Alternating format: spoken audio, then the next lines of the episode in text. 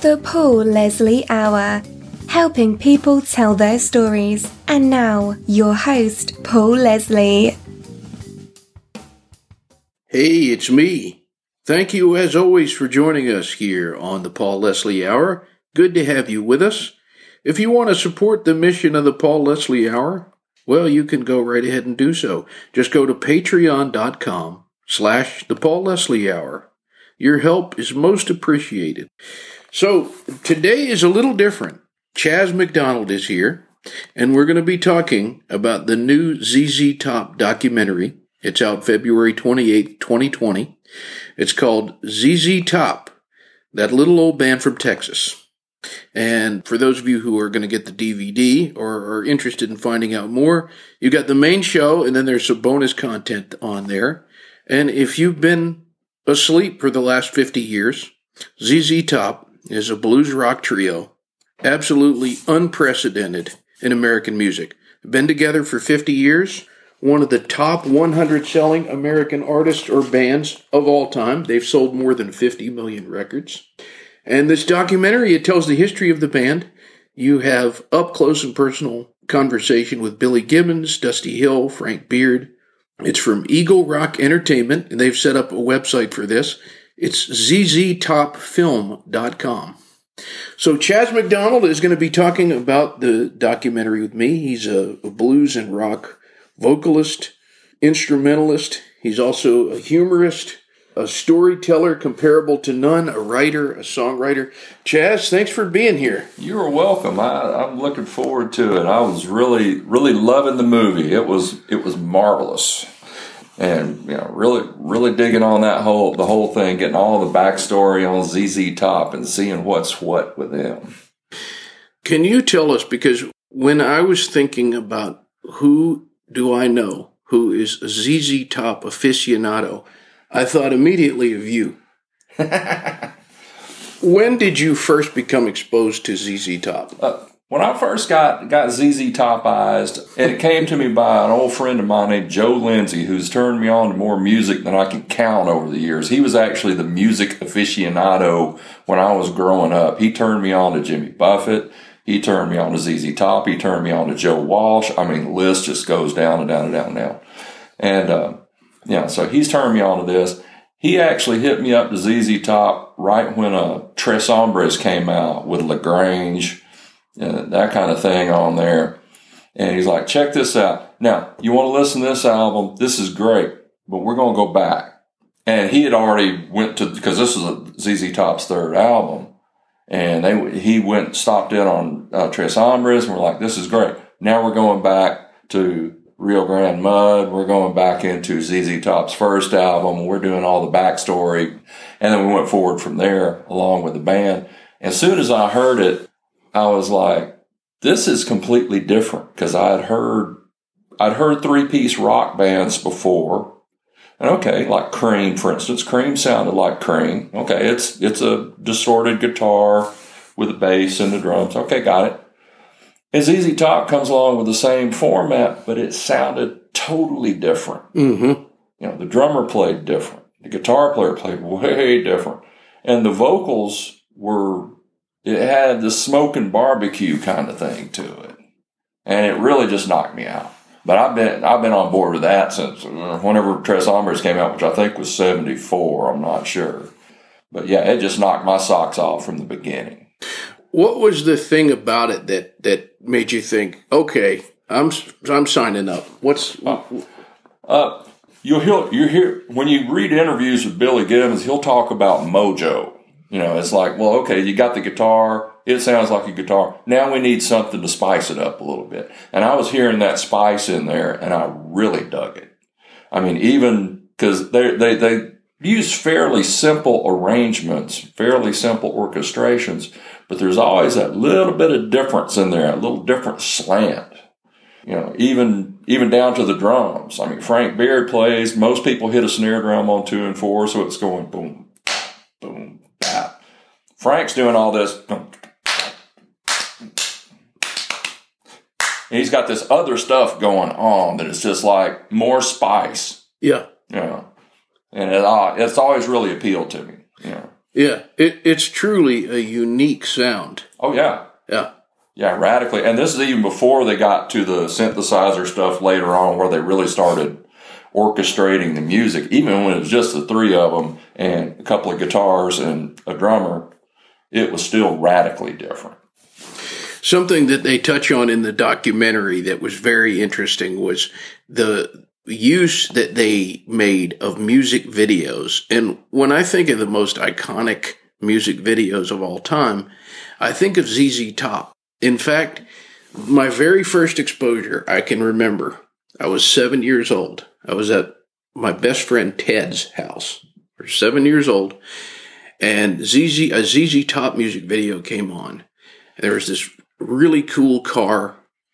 Of course, there were some girls that didn't look like any girls that lived in the neighborhood. And this very, very cool sound that just made you want to jump up and down. And his mom came running into the room. She stood in front of the television and she turned it off and she said, "Bad." There are girls in that video. I hear it. Now, as soon as I saw the videos, because I was sort of wondering, where are they going to take this? You know, it just, the two didn't seem to jive.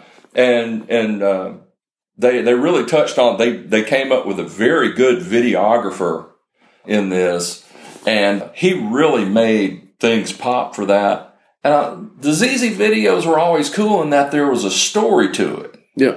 And it wasn't an outlandish story. It wasn't like they were trying to tell the entire, Tolkien trilogy in a 3-minute video, but there was a story to it. Mm-hmm. And it was even little stuff, and it's continued on through present day.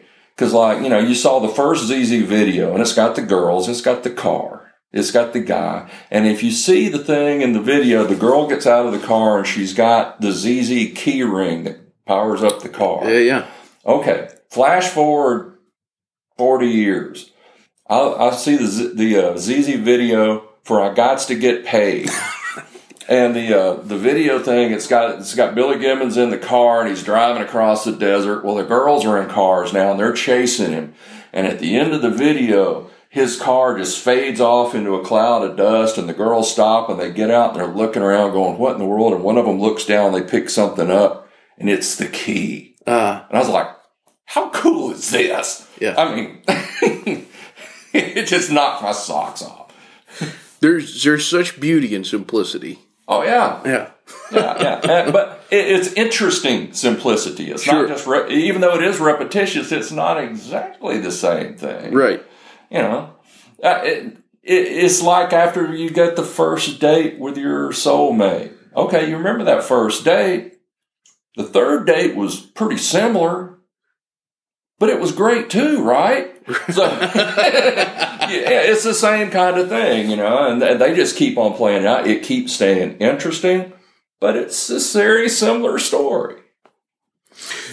Was there anything about this documentary, ZZ Top, that little old band from Texas, that surprised you? When they talked about being on hiatus there for about 3 years after the worldwide Texas tour, and Dusty Hill was talking about, because they were talking about what did you do on the hiatus, and Frank Beard went to rehab. He was very upfront about it. Mm-hmm. And Billy Gibbons traveled the world. He was in Europe checking out punk bands and stuff like this, which I was sort of like, what? But, but when they talked about Dusty Hill, and he said he needed to ground himself from this whole rock and roll stardom experience, and he went and took a job in the Houston airport for a couple of years. And in Houston airport, they knew him as Joe, the guy that pushed the trash men around. Yeah. And the other thing he brought out, I can't remember if I heard it from the movie or another interview that I just sort of got out. They've got concert footage in the movie of them. And at the time, their uniform of choice was these dirty jumpsuits. And, various other accoutrements. But they're all three in these sort of grayed out, look like they've been rolling around the dirt jumpsuits. The one Dusty's wearing is actually his jumpsuit from the job. If you can catch a video, it says Joe on the pocket, And I was just, wow, this guy just went and took a job. Not even just a job, not a very great job. But that's how he grounded himself and, you know, maintained being a real person. And I was, that really struck with me. I was like, that's amazing. I can dig it, you know? Yeah. I remember back when Howard Stern was still on E, when he was on television, and they would try to do these like ambushes where they would ask a question that was embarrassing. And what I liked about ZZ Top is they thought it was funnier. You know, all these celebrities were getting offended, but ZZ Top, you couldn't offend them. They were too down to earth. No. You weren't going to ambush them either. This I know. Just from a, I can equate that to a Guitar Player magazine interview that I read with Dusty and Billy Gibbons. And Guitar Player gets very sophisticated, you know. What exact size pick did you use? And, you know, what was your string gauges and all this other really technical stuff? And it was going after that with Billy Gibbons. And he said, they asked him what he plays with now, what kind of a pick. And he says, I play with a quarter. And the interviewer, it took the interviewer out, and he's like, okay, what? And he said, well, I used to play with a peso, which is true. This part's true. Now the rest of it, I don't know. But he said he used to play with a peso because the peso gave him all this good attack and all this. And at this point, he's completely sucked the interviewer in. And he says, but now I play with a quarter because it's heavier and it gives me so-and-so sound and all this other stuff. And the interviewer eventually came on, and he came back to it, and he says, what do you think about on stage while you're playing? He says, I think about if I have another quarter in case I happen to drop mine. And I was like, dude, you're not putting this past him. It's not going to work. Right. He's going to control this interview. And it just completely cracked me up. And that when you described the ambush video, I was like, no, this isn't going to work. Yeah. They're going to have fun with it. And, right. Yeah. Right. Yeah, I believe that the surprise interviewer, he asked them, would you guys ever consider using your beards to wipe in a pinch? And they thought it was funny. You know, I bet even in the movie, one of the band guys, and I forget which band he was from, but he did a project with Billy Gibbons, and Billy hit a note on the guitar, and his beard flopped over it, and it hit the thing, and it chimed and made a harmonic, and they were all like, "Ooh, beard harmonics!" Yeah, I'd love to see that video. I bet that's hilarious. Something about the documentary is they talk to some people other than the members of ZZ Top. Like, for example, the video starts off, I wasn't exactly expecting this, but Billy Bob Thornton is giving his story about the ZZ Top experience. Yeah. Which he had some pretty good commentary, I thought. Billy Bob's got some musical background. He knows his stuff. I can see where he would fit right into that. I was surprised to see him, but as soon as he started talking, I was like, no, right guy, right spot. Yeah. And his description about meeting the band, because at the time he had known them through the videos, and, you know, so they were almost iconic cartoon characters to him. He described it as meeting Bugs Bunny in real life. Which at that point, I was like, I've got to stop the video at this point because I've got to think about this, because at first it struck me so weird, and after a while I was like, nah, I can see it. Yeah. Yeah, they've done a good job as a band in creating a mystique, not unlike Bob Dylan or Jimmy Buffett or any number of people. Yeah. And really, that's the way to go. You don't want to be artificial, and this is coming through me as artist kind of thing. But you don't want to be artificial, but at the same time, my methodology to mowing my grass isn't going to be very interesting to you. So you got to put out some persona here that, for one, people will find interesting. For two, you will find interesting. Mm-hmm. And I equate it with putting on a decent set of clothes to go do a job. And it's not artificial. It's got to be something you own, but that's what you do. You know, and I always get suspicious whenever artists start talking about, no, he's exactly who he is. I'm like, all right, he must live a complicated life then. 'Cause if I had to live the way I do whenever I'm performing 24/7, and maybe that's what Frank Beard was doing when he took the job in the airport. He was coming down off of that and, you know, trying to make that work for his life. But and they can talk about that kind of stuff in the movie, which was cool. Mm-hmm. Really cool. Well, this is maybe a slightly philosophical question, but do you think that there's anything we could learn as people from this documentary? Wow. Yeah, that's pretty good. Yeah. And I see it reoccurring in several bands. You'll notice it bands that stay together for any length of time. Now, granted, ZZ is light years ahead of most everybody else because this is the same three guys. But if you listen to them throughout the whole thing, all three of them sort of know their niche, know the role. When they step outside of it, the other guys aren't really offended at it, and it just sort of works. And they understand each other. You know, when Frank had to go do his rehab thing, they understood it. They got it. They wanted him to walk out of here a better guy, too. They didn't, you know, well, we're taking 3 years off. This is tragic. You know, oh, there wasn't any of that. It was here's what it is, and here's what we got to do. And even, because you think of the two guys up front, Billy Gibbons and Dusty, you think of those as the talkers, the creators, and all this kind of stuff. And there was a question put to him towards the end of the movie about, you know, what else would you be doing other than in this band? And Frank Beard, the drummer, answers, I could never see myself wanting to go do anything other than this band, and I wouldn't ever want to be fired. Hmm. And the other two guys just looked at each other and looked at him and went, there it is. There's no reason for us to comment. The drummer dude's got it, you know. And they all know their little space, and they allow themselves the space. And it's really cool to watch that dynamic, you know.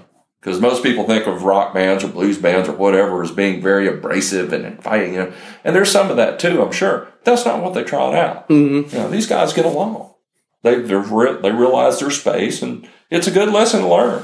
You know, realize other folks' space and let them have it. Mm. You know, and hopefully they'll do the same for you. Nice. So does ZZ Top, that little old band from Texas, the documentary, does it get the Chaz McDonald seal of approval? Absolutely. It gets 3 thumbs up from me. It was, they had me from the get-go. As soon as I saw the three guys in the car riding up to the Texas Music Hall, I was like, I'm in. Yeah. Yeah. It's got it. It's got just enough information to give you way more information you ever need to know about ZZ Top. And it maintains the mystique. Yeah, it's got the mojo and the Texas flavor and all that kind of stuff. It gets all the thumbs up for me. Well, if anyone wants to find out more, they have set up a website for that purpose. It's just ZZtopFilm.com. And it's ZZ Top, that little old band from Texas, from Eagle Rock Entertainment. Check it out, folks. Chaz, thank you very much for doing this. Thank you very much. And if you guys don't want to hear any more about me, stop on by Chaz McDonald Music on Facebook. You'll see where I'm at. We can maybe groove for you a little bit. If you're around North Georgia, that area, Atlanta, come on in. We'll hook up some barbecue for you. Nice, nice. Excellent. Zip, bip, bibbity bop, boobity zing, dang, bon, chitty, coddly zing, a bang, do cook. She had to kill him out to go. Oh, you should get gone. Go, go. I don't go easy, go to Glen. Dang, I'm on tight. It was a good plan. Didn't I be dig a do? Goodbye.